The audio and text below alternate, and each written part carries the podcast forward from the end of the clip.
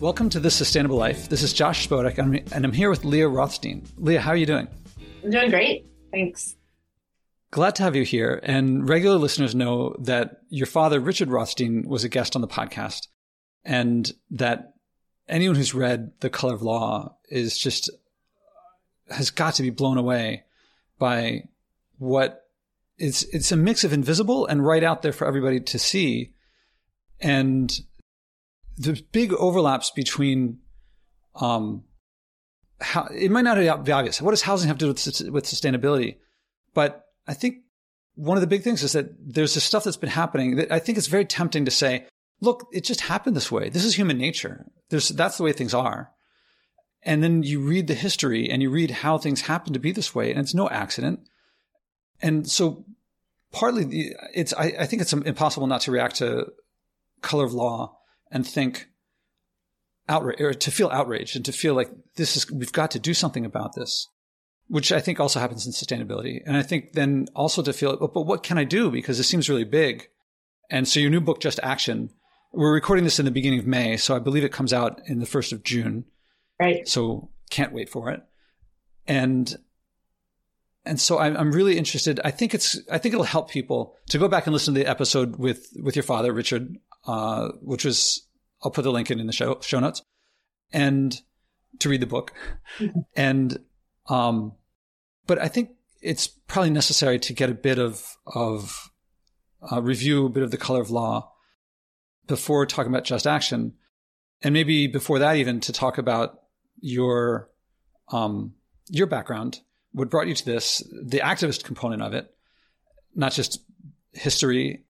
And, uh, and all, oh, also after that episode, I sent Richard, and he sent to you the episode with my mom talking about growing up in Mount Airy, Philadelphia, which was a deliberately racially integrated neighborhood uh, before I was born, mm-hmm. uh, before my parents got there.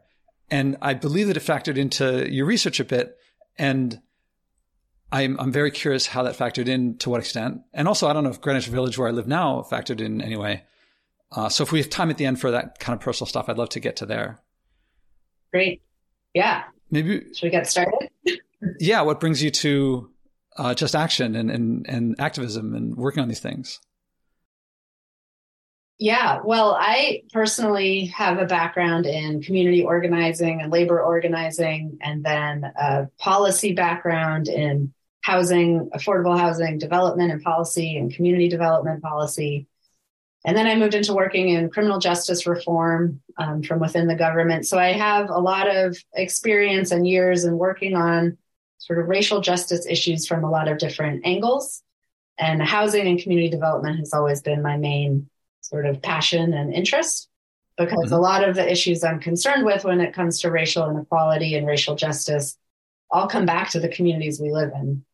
And so we can't really make real progress on many of these issues without addressing the disparities that exist because of the commu- the, the segregated communities that we live in across the country. So that's sort of where I was at. And then mm-hmm. my dad wrote The Color of Law in twenty seventeen. And I'll just give a little background of that um, in case listeners aren't, uh, in case it's not on the top of their head. So The Color of Law basically argued, as you mentioned earlier, there's this notion that in our country that re- the racial segregation of our communities is a what's called a de facto type of segregation. It's not re- wasn't required by laws.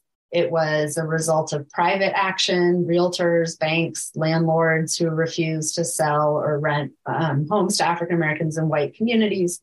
Or it was a result of personal choice that we just sort of like to live around people who look like us, or it was an accident. It's just sort of how things naturally occur, that we tend to naturally segregate ourselves by race.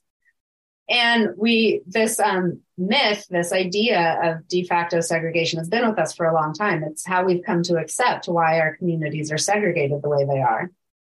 And um, we look around and we see how segregated and separate we are from each other, and we think it's too bad, but, you know, there's nothing we can do about it. Something that happened naturally can only unhappen naturally. We sort of like have no agency to do anything, which is similar to what you're saying about sustainability. You know, we look around and we think, ah, it's too bad. Climate change is too bad, but I, you know, I don't see how this was intentionally created, so I don't see how it can intentionally be undone or challenged.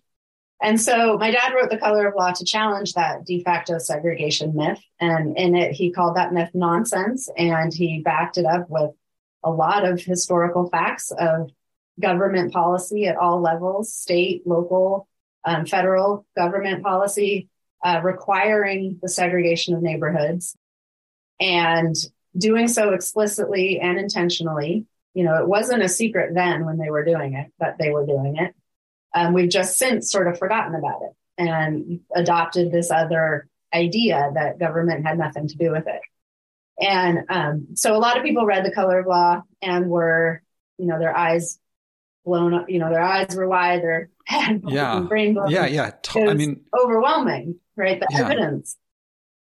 And it does, it did leave readers, myself included, thinking, uh, wow, this, This uh, history is so overwhelming. The reality of our segregated communities is so overwhelming. What can we do about it? You know, is, is it too late to change this?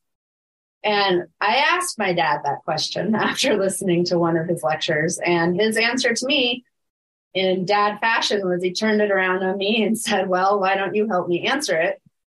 And um, so we teamed up to write this book to help answer that question, which is, what can we do now to redress segregation? And we focus very specifically on local actions, what we can do locally in our own communities, because there's a lot that's under local control that can have a big impact in undoing and challenging segregation. And, um, you know, we're not naive to think that there's the political will on the federal level to make these changes nationally. So, but we can build that political will locally. And so we argue that that's where we need to start. Now, before we get into the action, mm-hmm. there's some things that when we say segregation, there's a lot of um, not ripple effects, more like tidal wave effects of ratio of wealth and incomes and uh, education, health. Well, so health is going to is going to tie into sustainability a lot as well because of where the pollution goes. Can you talk about things? Segregation would be enough. But what other, what other effects come from it? Yeah. Well, when we talk about segregation, we're not just talking about the segregation of people. We're talking about the segregation of resources. So people are segregated into communities that some have more resources than others. Some have more industry and pollution than others. So it leads, uh, the segregation that underlies many of our most serious social problems and most serious racial inequalities today.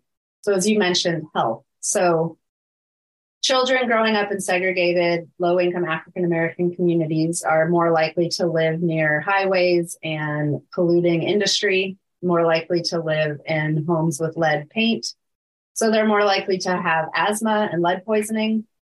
They then grow up to have higher cancer rates, higher rates of cardiovascular disease, and lower life expectancies than whites. So they don't live as long because they grow up in these polluted, segregated communities. So that's a huge problem.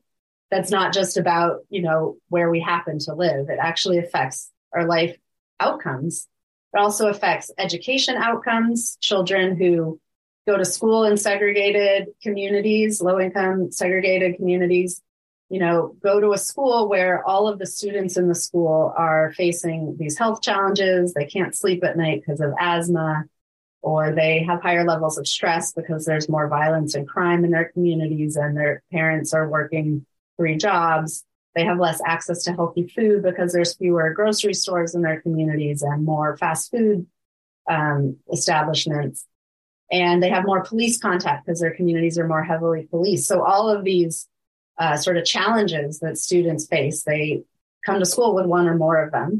And a school with an entire student body of kids facing these challenges is just overwhelmed. So no matter how wonderful their teachers are and how what high quality the schools are, they'll be overwhelmed by the challenges of their students. And so everyone's education suffers because these challenges have to be addressed before kids can learn.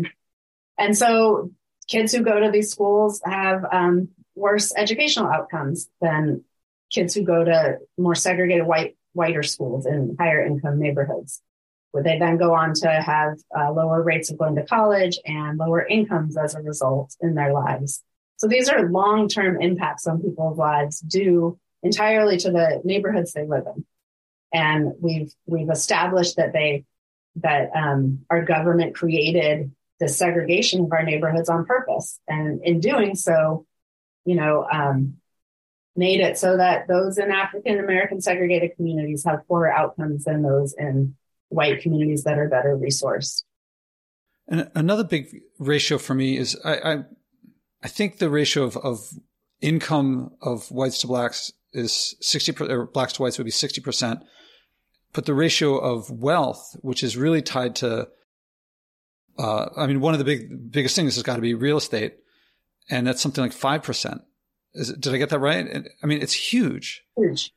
I mean, it's also, it's huge and staring us in the face and yet invisible at the same time. Like you can't look at right. someone and say, ah, oh, you own your house versus you rent your house.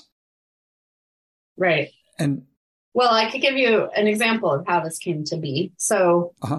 you would think that a family, you know, the income disparity is an issue that's problematic in its own right that we should deal with with economic policy, but that's a different topic. But you would think that two families who make about the same amount of money could save the same amount of money. So you would think that that sixty percent income ratio should translate into a sixty percent wealth ratio, right? But as you said, the wealth ratio is five percent of white wealth. African-American families have five percent of white wealth. And so one example of how this came to be is um, many of your listeners may have heard of Levittown outside of New York City. It was a suburb created in the forties by William Levitt and subsidized heavily by the federal government to build seventeen thousand homes. He had to get a federally backed loan guarantee. His home buyers had um, they had mortgages subsidized by the F H A. If they were veterans, white veterans, they had mortgages with no down payment required, subsidized by the Veterans Administration. So that when Levittown was built, the Federal Housing Administration subsidized the development on the condition that William Levitt only sell his homes to whites. So African Americans were prohibited from buying into Levittown. And similarly uh, happened like this all in suburbs all across the country. So when the whites who bought into Levittown bought homes, they were one hundred thousand dollars in today's money, which is affordable to working families of any race. one hundred thousand dollars is a pretty affordable price for a home today. Mm-hmm. And it was then in, in the nineteen forties money, it was it was affordable. But African-Americans who could afford that price were prohibited from buying those homes. Now, homes in Levittown and suburbs like it now sell for two hundred thousand dollars, three hundred thousand dollars, four hundred thousand dollars, five hundred thousand dollars, in some places a million dollars or more. The families that bought into those homes when they were affordable earned that wealth and equity by the home's appreciation that they could then use to, you know, weather health emergencies, to finance their retirements, and to bequeath wealth to their children to buy their own homes. And while African-American families were prohibited from buying into homes when they were affordable, and now the homes are unaffordable to working families. So you can, we can see how just this one example um, So the whites who were ba- able to buy into Levittown when it was affordable built this wealth that we now see translates into the wealth disparity we see today, where African-American families have five percent of the wealth of white families. And so even if those families today have the same income and could afford the same monthly mortgage payments, those African-American families lack the intergenerational wealth, the wealth that they could, the help that they could get from their parents to pay for a down payment. And so they're locked out of buying housing today. Um, And that's that's an example of of a disparity that exists today and that underlies a lot of our racial inequality. And that's due to this federal government policy that subsidized homeownership for whites and prevented African Americans, prohibited African Americans from participating in that. I can't help but share a personal note here that, you know, I really don't like when someone says, Josh, you have privilege. You know, it hits something inside of like, I got a PhD in physics and I wrote every word of that thing. And I don't like that being taken away from me. And this kind of information is, it, it's, I mean, it really gets through all of that. And it's, it's right there. And you're talking about federal government. And before you said it's at every level. Uh, and then um, the piece that your father wrote in, uh, in your Substack talks about, and oh, it's, it's tempting to say, well, that's the government, but businesses shouldn't have to deal with this. But businesses did it. It was the businesses too. I mean, I, I think Levitt, in, in that case, uh, he himself wanted this, right? He, he was more than happy to put these things in and wouldn't have done it otherwise. Right. And so this really... Uh, yeah, it's a shared responsibility for creating it. The government, you know, required William Levitt to do it this way, but they could have required him to sell his homes on a non-discriminatory basis, and he would have had to do that. Um, so he was following their orders, and he was complicit.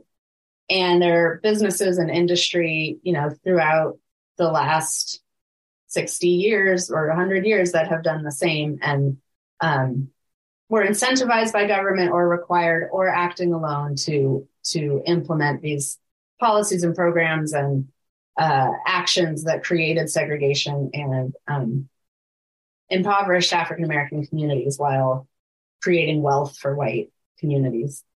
And it's so tempting to say, well, the best thing to do is to keep things, um, to not have color in the laws.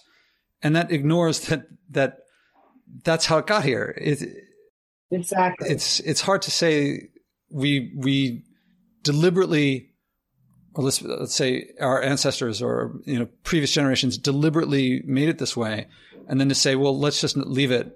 And, like, it does seem that if that's what caused it, we've got to redress it in very similar ways. Yeah, it's a race-specific problem that was that was caused by race-specific policies. And to think that we can undo that and remedy that with race-neutral policies and strategies is just mistaken. We have to be race-specific to address the race-specific harms that were caused. And I think that's one of the One of the things that Color of Law gave us was seeing so clearly how specifically these policies were intended to um, suppress African-American communities and their well-being. And um, it's hard to argue now that um, these policies weren't race-specific, that it was an accident, that, um, you know, it won't take race-specific remedies to address them. Oh, so let's let's segue to remedies, mm. and uh, that's where you come in. Yeah. uh, I think I would guess that there are remedies at the if someone wants to organize and do something really big, political, uh, and maybe there are remedies that individuals can do if they're not big and political. And maybe we could go with the big stuff first. If that, is that a fair way to to sure. to approach this? Yeah, I mean, I'll. I'll say that we focused, as I said, very, very intentionally on local actions that can begin to redress segregation locally on the community level. Mm-hmm. So there are some sort of, and we, we describe a variety of actions, and our intended audience for this book is people, both people who see themselves in roles as activists to advocate for these actions and, you know, pressure their government and institutions to make these changes, and also people who don't see themselves as activists, but now they'll know what to support in their communities and what sort of laws and programs and um, policies to support, because they'll know more about um, how they contribute to segregation or how they can contribute to remedies. So, so in terms of big and small actions, there's, you know, if we can think of difficult policy change to enact as a big action, I would say that zoning changes is one of those, which um, a lot of communities are confronting or taking on now, which is uh, rezoning, or it's called upzoning. So changing their single family only zoning to allow a more diverse housing type to be built in their jurisdiction. So, you know, vast majority of residential, residentially zoned land in the country is uh, zoned to be to only allow single family homes. And a lot of these communities are more expensive, more exclusive, more predominantly white communities, um, suburbs that... I was going to... Is suburbs, exurbs also in cities, or...? Mostly suburbs and exurbs, some parts of some oh. cities, but most urban areas allow more dense housing. Um But outside of urban areas, um, you know, when you restrict a community to only build one house on every lot, you are restricting the supply of housing and ensuring that the price stays high for that housing. And in doing so, you price out people who, say, don't have the intergenerational wealth to buy into an expensive community and buy an expensive single family home. So you're pricing out uh, many African-American households and doing the job that racial zoning used to do before that was outlawed, when, when cities could zone a certain area of the city as for whites only and another area for African-Americans. So we can, what many um, jurisdictions accomplish the same thing with the single family only zoning.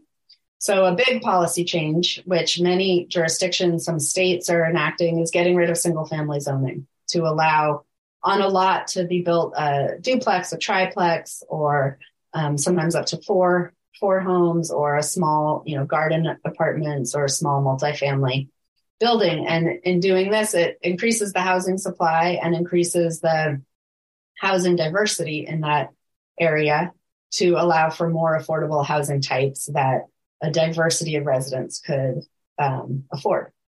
So that's one way to um, start dismantling the exclusionary practices of, of many suburbs. So that's a big policy change.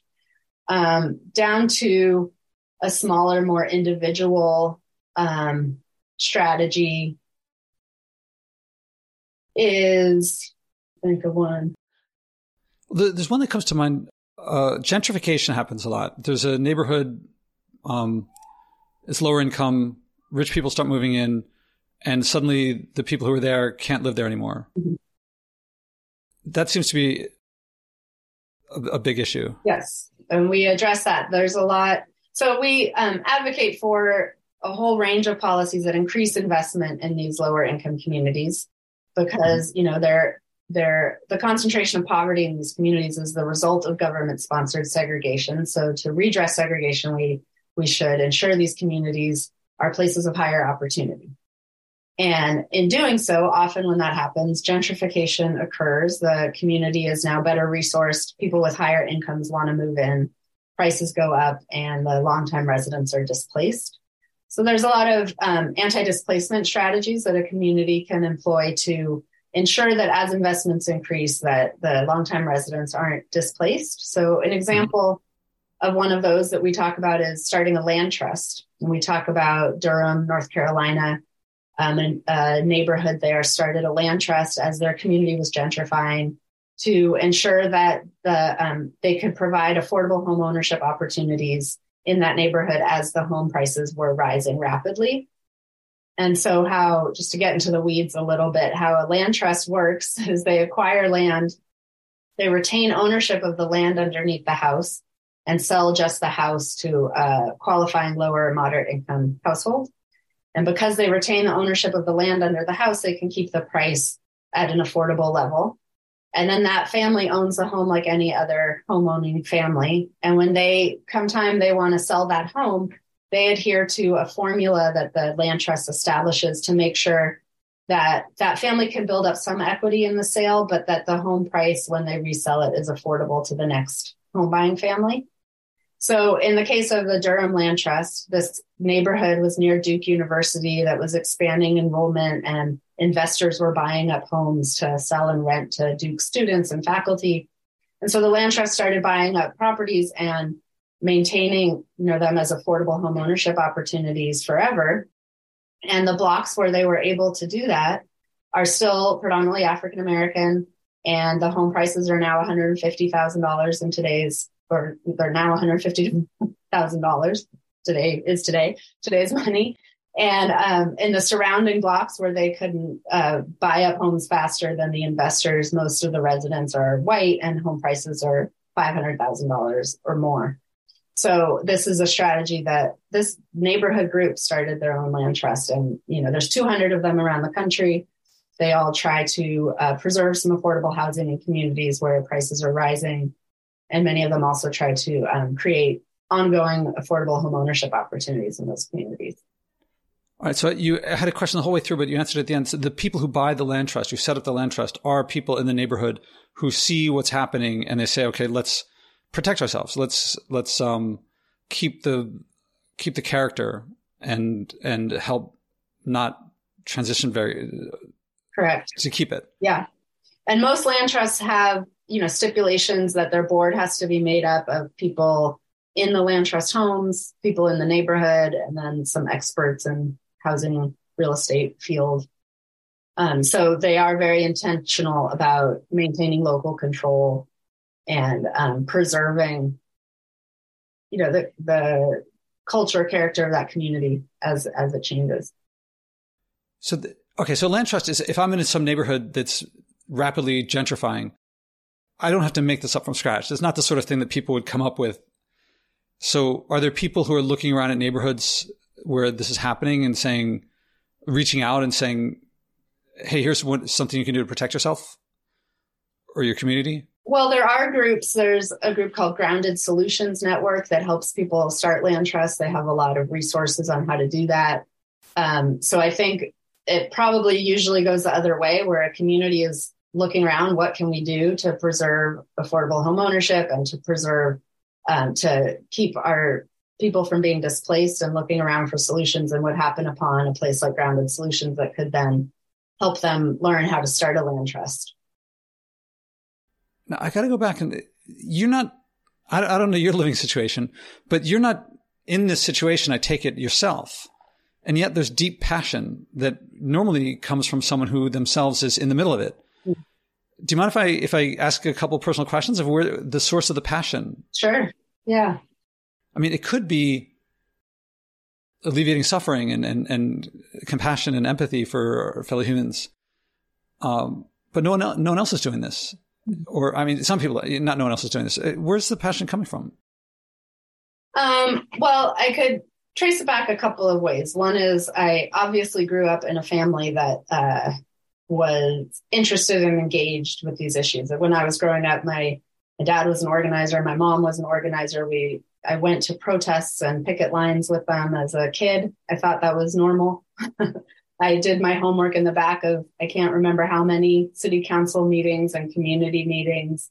And I thought that was what all kids were doing. So I actually grew up thinking that when I got to be in college, that there would be a social movement for me to join, because that's what happened to my parents. They joined the civil rights movement and the anti-Vietnam War movement.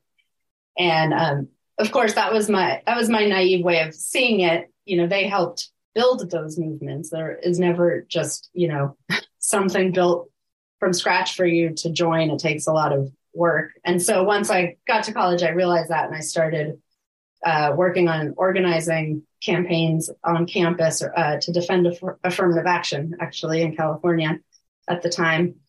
So I think I just grew up with this um, understanding that there are things in our communities and our society that aren't right, that aren't fair, and that nobody else is going to fix them but us. And we sort of have an obligation to do something about it. Um, I also come from a Jewish family. So I think part of, you know, our family's history of being persecuted is uh, it's sort of in our D N A, that idea also that nobody else is going to do this. If we want to create a safer, fairer society, it's up to us to do it and to work on that. So um, I think that's where my sort of my understanding of my role in the world came from. And in terms of my passion for this issue, it just mm-hmm. came from years of working on different organizing campaigns for different issues, and kind of just over and over seeing how many of them come back to the communities we live in. And we can try to change, you know, little things about policing or about education or about um, health. But if we don't address the disparities of the neighborhoods we live in, then we're not actually going to create real change on those issues. All right. Now I want to ask a question that people ask me a lot. Mm-hmm. And, uh, and I think holds people from acting themselves is, how does it feel to work on something that looks like an uphill battle that you may never, it may be, you may work your entire life and not really see all the change that you'd like to see. Uh, does it, I mean, many people would just prefer to, you know, put their kids through college and not have to deal with that kind of stuff. Mm. I personally can't imagine what I would do more than what I'm doing. And one of the, so I'm going to kind of answer it a bit, is that every step I take towards sustainability, now I've taken so many that people think, they call me extreme because like I'm not flying. And So in today's the ninth. So in less than two weeks, I'll hit one year with my apartment disconnected from the electric grid. Wow. Which sounds really extreme, except the steps all leading up to it, it's a tiny step compared to the one before. So all this continual improvement, it's lots of little steps. One, achieve a lot, give me the ability to lead others and credibility and, and knowing what I'm working on. But what I wanted to get to here is that it every time I do something that sounds like hardship, the solution almost always is more connection with people around me and community. And I don't, it's hard for me to communicate how much just as one thing, like I, watching T V doesn't work for me because it takes too much power. Mm-hmm. And I got to save the power for other, for other things. Like reading books is much easier, but volunteering in my neighborhood works really well. Mm-hmm. So uh, I, no big deal, but I go, there's a group of us and we go to stores that were have overstock. They're going to, the grocery stores that are going to throw stuff away, and we take it to community center. And the, at the grocery store, they love that someone's picking it up so they don't have to throw the stuff away. So it's a, they love me when I arrive to pick the stuff up, and then I drop the stuff off, and the people getting the food for free are like, we love it too. And I can't describe how much more, look, I, I understand that there's a show called Succession out right now. I, I've not seen it. I don't know what it's like. I don't miss it whatsoever. And I'd much rather talk to people in my community mm. than watch that show. I'm sure it's a great show. I'm sure if I started watching it, I'd love it. And, but that sort of stuff about all, sorry if I'm going off on, on sustainability, but it looks like a big loss when you're in it, when you're in mainstream society of culture, our culture of, you know, pollution and depletion. It's like, oh, no big deal. That's just the way things are. But on the other side of it, I'm not giving up Game of Thrones. Mm. I'm regaining, I'm exiting isolation mm. and connecting with community. Yeah. I don't know if I was just sounding like a soapbox or what, but is it something like that for you? Yeah, I love that. And yeah, so here's a story. When I was in my twenties and I was a community organizer, you know, we launched campaigns, local campaigns for police accountability and environmental justice issues. Um, as I said, I worked on affirmative action issues in, in college. We kept losing all of these campaigns. Sorry to laugh. We kept losing, she says with a smile. I mean, I was like, I got so discouraged. We always lost. But I also started to see that in the campaigns, we built relationships. We developed, you know, leadership skills amongst ourselves and each other. Um, some of the students I I recruited to our campaign, one of them went on to run for local office, you know, a couple years ago. So they have, like, we might not win every victory, but uh, along the way, we do create change and we create um, closer knit communities. We um, we sort of instill in each other that that that we can do something together and that um, it matters, you know, that we care about our community and that there's others like us. And I would, uh, another example, so you mentioned we have a Substack column that um, we're publishing along with the release of Just Action. We have a column coming out this week about an organizing effort in Menlo Park, California, which is a very expensive community in Silicon Valley. It's where Facebook is, is located. Housing is very expensive there.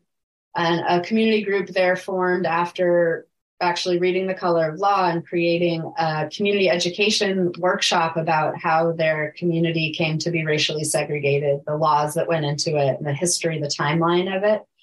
And they did that workshop all over their community to school districts, parents, to Rotary clubs, you know, all over. And then when a when a ballot initiative was proposed to prevent some housing that's affordable for teachers uh, built on a school district property to house teachers because teachers couldn't afford to live in their community. And some residents put a measure on the ballot to prevent this housing from happening. And this community group that had already been talking to each other about these issues launched a campaign against this ballot measure.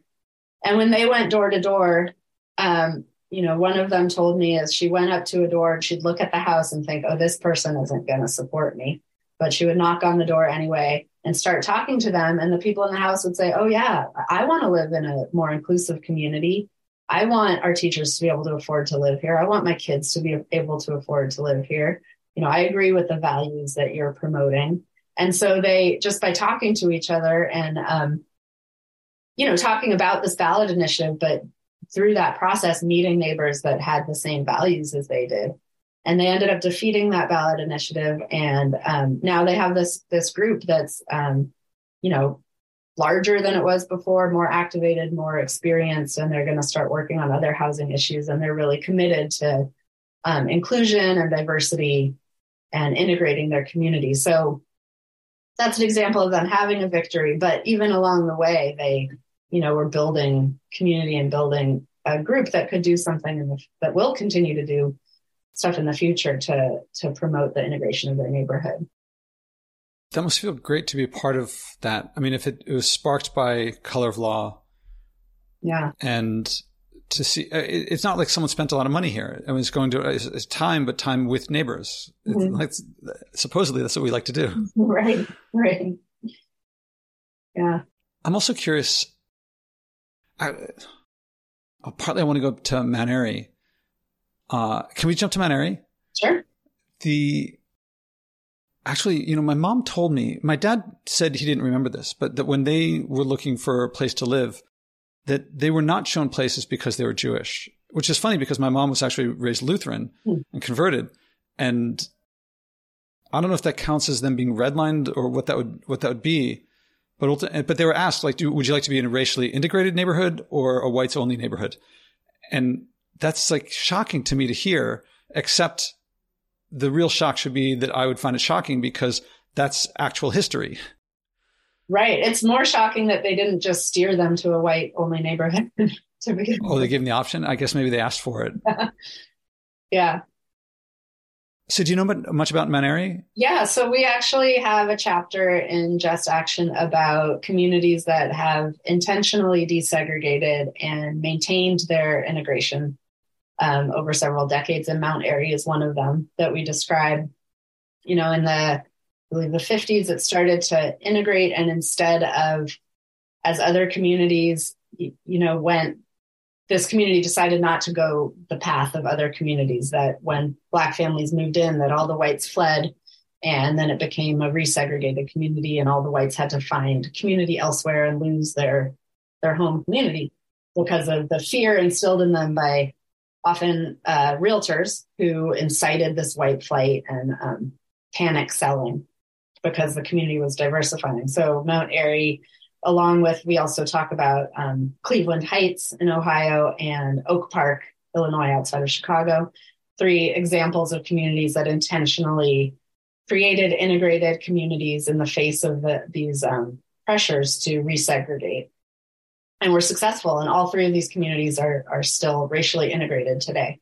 And they all took fairly different um, strategies and tactics and had different characteristics, but um, it's just fascinating to hear about. And these were community members coming together through churches or synagogues or um, you know, secular groups that decided, we don't want this to happen to our community.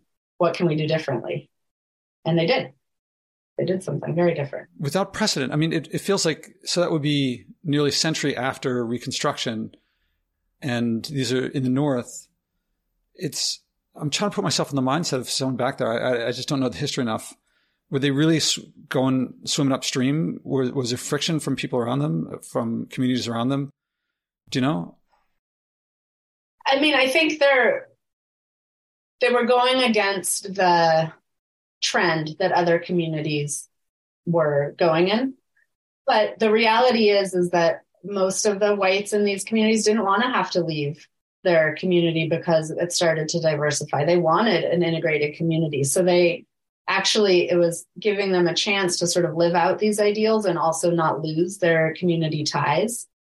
And, um, and so they worked to kind of educate the white residents, welcome Black residents, and, um, you know, kind of introduce the idea that we can all live here happily together, and then create um, ways to do that. So social interactions, an art center, um, you know, local groups to support integration and protect the integration of the community and continue to to work towards that. I think of my mom worked with West Mount Airy Neighbors. Yeah. Mm-hmm. And that must have been a big piece of it. And the food co-op, do you know if that was part of it too? That was part of it too. Yeah, they started a food co-op and an art center, I believe. And these were all places for people, you know, socially, casually to interact and create community and, you know, learn to live with each other. And and at the time, so at the time when this panic selling and white flight was happening and, you know, not just happening, but uh, encouraged and caused by real real estate agents' behavior by inciting white flight. They, you know, they would tell the white homeowners, if you don't leave now, property values are going to fall. You'll lose your investment because blacks are moving in. So, you know, the community is getting less valuable. It's going to deteriorate. So whites would be afraid and sell their homes at low prices. And then those very same real estate agents would jack up the prices and sell them to African Americans. Um, so they were benefiting from this. It wasn't, um, you know, they weren't trying to do good necessarily.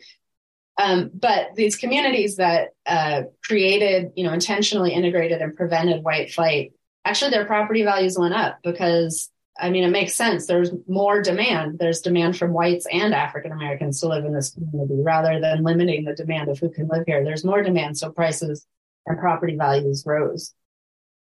So something I'm I'm still wrapping my head around is that, so where I grew up was really, by United States standards, abnormal. It like I've never grown up in a in a, in a whites only suburb like Levittown or whatever, all the things that came after it.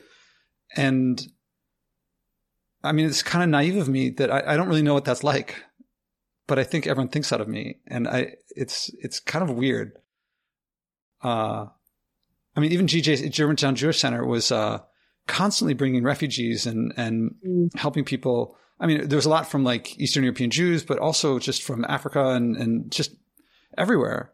Yeah. And yeah, that's just normal. It, sorry, what? Could I ask you a question? Please, yeah. What do you think that gave you to grow up in a community like that? Because a lot of people say, you know, we're better off not integrating. So, so what do you think were the benefits for you personally? Well, part of it is it's in one case it's hard to, in one way it's hard to answer the question because I, I've only grown up one way. Yeah, and it's been very recent that I've been very confused that I've realized that people think something different of me than I had. So there's a lot of misunderstanding, and that's really frustrating to me that people think something different of me or of my background than I had, and this is all that's outside my control. Mm. And I have to throw in a big piece of it, which was Central High School, which was the magnet high school in Philadelphia. I live in New York, so usually I describe it as like Stuyvesant of or Bronx Science for Philadelphia, but scaled down in in magnitude. In in uh, what's the word? Um, it doesn't have the stature nationally, and it was also a lot poorer. But it was forty forty between uh, blacks and whites, forty percent, forty percent each. When I was there, it's now it's. Might be majority Asian, but that, so that's a big part of it for me. Uh, when I went to Columbia undergrad, Columbia constantly said we are the most diverse of the Ivies. And I just remember being like, if it's diverse, where's black people? Mm. And, and then when there were blacks, they were really rich, usually richer than me. And I was like, confused by this or, or from another country and the wealthy of that country. So now, there's also, I lived in Rockland Street, which would be in Germantown. And after the divorce, my mom, we lived in a, we were roughly fifty row houses on this block. Three, two or three families were white. And there was a lot of crime. And I was mugged a lot. Mm. And that was not pleasant. But it gave me a sense of, um, I mean, partly I feel like, and stop me if I'm getting too heavy, but I feel like to me, being a white boy, five to fifteen years old is like, that's when you're vulnerable. That's when they can get you because there's no gang for you. Mm. You're on your own. I was on my own, and there's gangs that are going to mug me, and I can't really do anything about it. So, um, but I, that actually at the time made me feel like it was more real. Like I was living a, this is what life is really like. Mm. I wasn't proud of it, but I felt like there was a part of life that I understood or experienced that, I mean, frankly, now looking back, I wish no one had had that. Right. But when I did have friends who were from outside Philadelphia, I felt like I knew something about life that they didn't. Mm. But I also never tried to communicate it because it wasn't something that like I did. It was just something where I was. Right. Uh, but there is something in my book, I talk about how I had to ask myself, why shouldn't I be racist? Because I got mugged a lot and it was only by blacks. Mm. But then I also answered to myself because I would also see areas that were all black. And they were, I could tell that it wasn't the skin color that was making the difference. It was the, see, I don't, I know how to put it in words today. It was the access to, it, it was being redlined, or it was, it was being stuck. Being, if I, I could see that if I were in that neighborhood, that if I were in that neighborhood, I would behave like that. Right. I'm in this neighborhood, so I behave like this. So that was my answer to, it wasn't skin color that was leading me to be mugged by blacks or because I was white. It was access to, it was access to a resource that gave you a safety or not. Mm. It gave you access to more. I, I haven't really formulated this really well. It, it, I, I'm kind of digging into stuff from almost fifty years ago too. Yeah. Um, I, I wouldn't trade it. Definitely not my Central experience. If someone could say, you could go back and instead of going to Central, you can uh, we can swap in your life experience. I don't know, magically have this happen. And you could have gone to Exeter or Andover. I would not trade that in, ever. Yeah. It was. I would much rather have had the experience that I had at Central. The Rockland Street stuff, I just really rather wish that didn't exist. That we undid whatever caused that, everything we can to make that not that that anymore. That that huge disparity in access to resources. Yeah. Yeah. And to do that, it comes back to redressing segregation and taking on the strategies to improve resources in those neighborhoods. Cause they, they, the conditions in those neighborhoods, you know, were created by the same conditions, the same policies that segregated them and created a lack of opportunity for people who live there.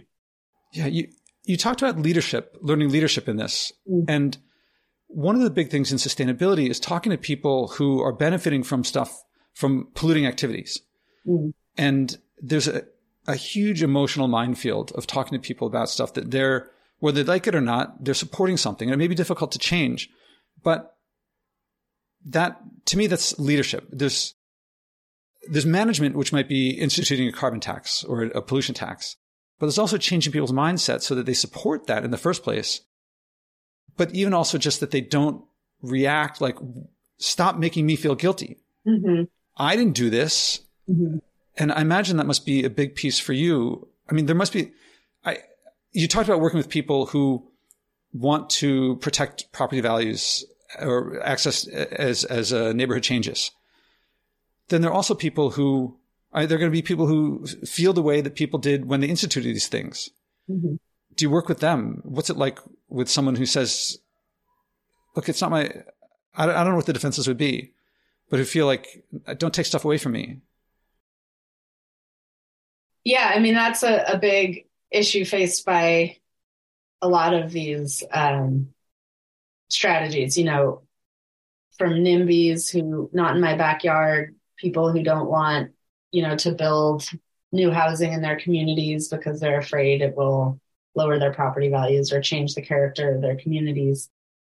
And, you know, I think seeing the history clearly of how this has been created, and it's not a, a privilege per se that whites were given the opportunity to buy homes when they were affordable and now live in these exclusive communities where they can try to prevent new housing being built because they believe that they have Um, that it's sort of their right to to prop up property values and hoard the resources for themselves. Um, and it's, so going back to my point, it's not a privilege. They were accessing a benefit that everyone should have had. And the harm and the crime is not that they got that benefit, but that African Americans were prohibited from having that benefit.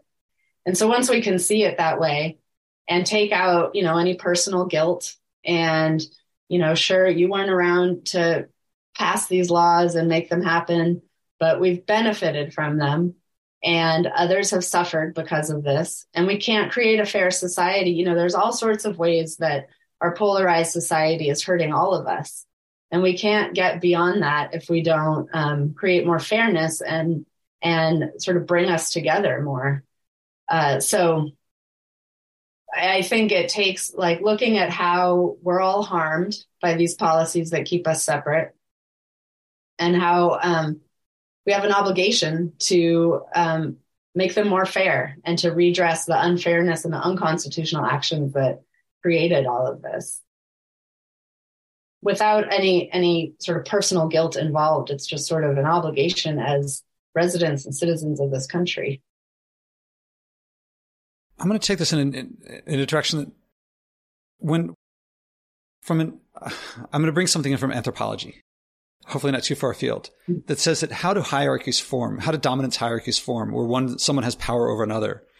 If you look back in three hundred thousand years of human history, it was mostly egalitarian. And if one person or group has access to a resource that they can control that's necessary, and there's no alternative to that, they can dominate another group. So if I have access to uh, fishing and there's no other – there's a great fishing spot and there's no other place for hunting around, then if I can control access to that, I can tell you what to do and you can't walk away. You have to do it if you want the fish. Mm. And so oftentimes when I see a dominance hierarchy, now that I've learned that, and I'm not an anthropologist, so I may be – playing way too fast and loose, and I invite listeners to come and fix what my understanding. But access to land is a huge resource that if it's deprived of a group, that group is going to be without power, without political power. They're going to be on the lower end of a dominance hierarchy. They're going to be, so you can tell them what to do or you can take stuff from them and they can't really get back. Now, on the face of it, it's race related. I mean, these were racial clauses. Mm-hmm. If you took out the racial clauses, you might have a non-race-based dominance hierarchy, but it would still be there. Or would it? If if you took out the race-based... Do you see what I'm getting at? Is Well, it's still there for the reasons we've been talking about, because it, they were established when housing was affordable and allowed some to build wealth and others not to. And so we don't have those racial clauses now. They're not enforceable anymore. But there's this wealth disparity that means that housing is inaccessible on an equal basis to everybody because of when the racial clauses were implemented. Is that what you mean? If you simply, if you simply made it not race-related, I mean, if you took out the racial clauses, it would actually take away the um, – you wouldn't be able to have the, the segregation class-based either. If those hadn't been in place back when they were in place. Yeah. yeah it, it It's creating class distinctions based on race. Right. And taking away the race part would take away the class stuff, the the class problem. It could have if they were taken away then. But just if they, if they hadn't been put in. Now doesn't erase the disparities and inequalities that have developed because of when they were in place. Because the the housing, I mean, this is really insidious. I'm sorry that it it's hitting me like waves and waves of just how insidious this is. Yeah. And I mean, it's hard to describe. I try to empathize with people, even people I strongly disagree with. And I can imagine someone saying, well, they have their culture, we have our culture, and we just want to keep these cultures different. But that's it just doesn't, it just, just doesn't fly because it's, I mean, people have said that, but it's hard to imagine that they really feel that inside. I feel like it's got to be, I mean, in, in sustainability, there's a huge thing of people will say, here's why I do it. And mm-hmm. It's different than what they really do it. And it feels like that's the case here. Mm-hmm. And it, I'm sorry, I'm just hit by like, I have to process how much more yeah. this hits than I thought and how much these disparities linger. They can linger for centuries. Yeah. I mean, they, I guess they can live, li- linger forever if we don't specifically address it. And just to say, let's be blind to these, let's let's not treat the, the best way to be to, for things to get equal is to treat everyone equally now. It does have a ring to it. Yeah. And it just doesn't, it, if I didn't know the history, it would make a lot of sense. Right. With the history, it just. Yeah. Going back to the Levittown example, an African-American family who was prohibited from buying homes when they were selling for one hundred thousand dollars. Now you can't discriminate against African-Americans in selling homes in Levittown or anywhere else, but they're now five hundred thousand dollars. So that the descendants of that family that was prohibited from buying it when it was affordable now can't afford it. So we might say that discrimination in housing is over, but it doesn't create an equal playing field because of the discrimination that happened in the past. And like the Levittown is going to remain a nice place, and there's going to be, as as a result, there's going to be a place that's not nice, and that's going to stick. Sorry, I, I, I maybe I should have thought this through. It, it, it didn't hit me before. And that makes me think there's lots of other things like that that are going on that I haven't, like everything that's hit me is big enough. And now there's more. Yeah, it's big. And I, I think of it as sort of, you know, like an onion. So there's all of these policies and actors and, you know, actions and institutions and government agencies that went into creating the segregated reality we have. And it's going to take a lot, like just as many institutions and government agencies and actions and actors and policies and strategies to undo it. So each one will address a little piece of that puzzle, you know, and in Just Action, we describe all of many of these pieces, and it, um, it can feel overwhelming just by the sheer like magnitude of what we're talking about and, and how insidious it all is. But each little piece is actually manageable, and we can do something about it. You know, property tax assessment disparities, appraisal discrimination, Um, eviction, you know, just cause eviction ordinances, ban the box ordinances to allow those with criminal histories to be able to rent, get into housing. Um, there's all these like sort of smaller pieces that address little bits of the, of the entire picture. And they're all necessary and important to, to get us to the end goal, which is to redress segregation. So I get that it, it that it is a lot, and it's overwhelming, and Uh, it can be sort of digested in pieces, I guess is what I'm suggesting. Yeah, that might be a good place to wrap up. Uh, not uh, understood in, in, in digested in pieces, and also acted on in pieces. Yeah. You can make a big difference without having to fix everything, and that will contribute to others. I presume there's lots of resources of like of places people can connect to if they want to implement one of the things. And is that is that the case? Yeah. In, in most of the examples we have in the book, almost all of them, there's a, a description of somebody doing it somewhere in the country, a group or a person. And in our um, notes to the book, we have resources for how to find out more about all of these issues. And I presume it's got to be at least as rewarding as working on sustainability that, yeah, what you talked about in Men- Menlo Park, or that's like one of many. And yeah. It is. I mean, you know, we've started already going around the country talking about the book, and just hearing people who are excited to get their hands on something and have more ideas of what to do in their communities, or telling us about what they've already done. Um, you know, it, it, there is movement on this. There's excitement, there's engagement, there's motivation, um, all over the country. That's gotta be satisfying to be a part of that, to be a big, to be in the, in the lead of that. It is exciting. Yeah. I'm hopeful that our book will help. Well, I hope that I, I'm helping getting the word out, and that people will buy the book and, and start acting uh, no matter where they live. Uh, anything I didn't think to ask before wrapping up, or any last messages? I don't think so. Just uh, listeners can follow us on our Substack. It's called just action dot substack dot com. We're going to continue writing about these issues, and, um, you know, people can comment and let us know what's happening, what you're working on, or what you're interested in working on. And we hope to create some more ongoing conversations that way. Well, Leah Rothstein, thank you very much. Thank you so much. How many people are bringing a message of joy from what everyone calls saving the environment, but I call the future? Step by step, this podcast is creating a culture of joy, community, and connection around sharing and acting on our environmental values. Again, there's no profit in buying and wasting less, but we'll all love our lives and relationships more when we do. I can use your support. Please donate at joshua spodek dot com slash donate. Again, that's joshua spodek dot com slash donate.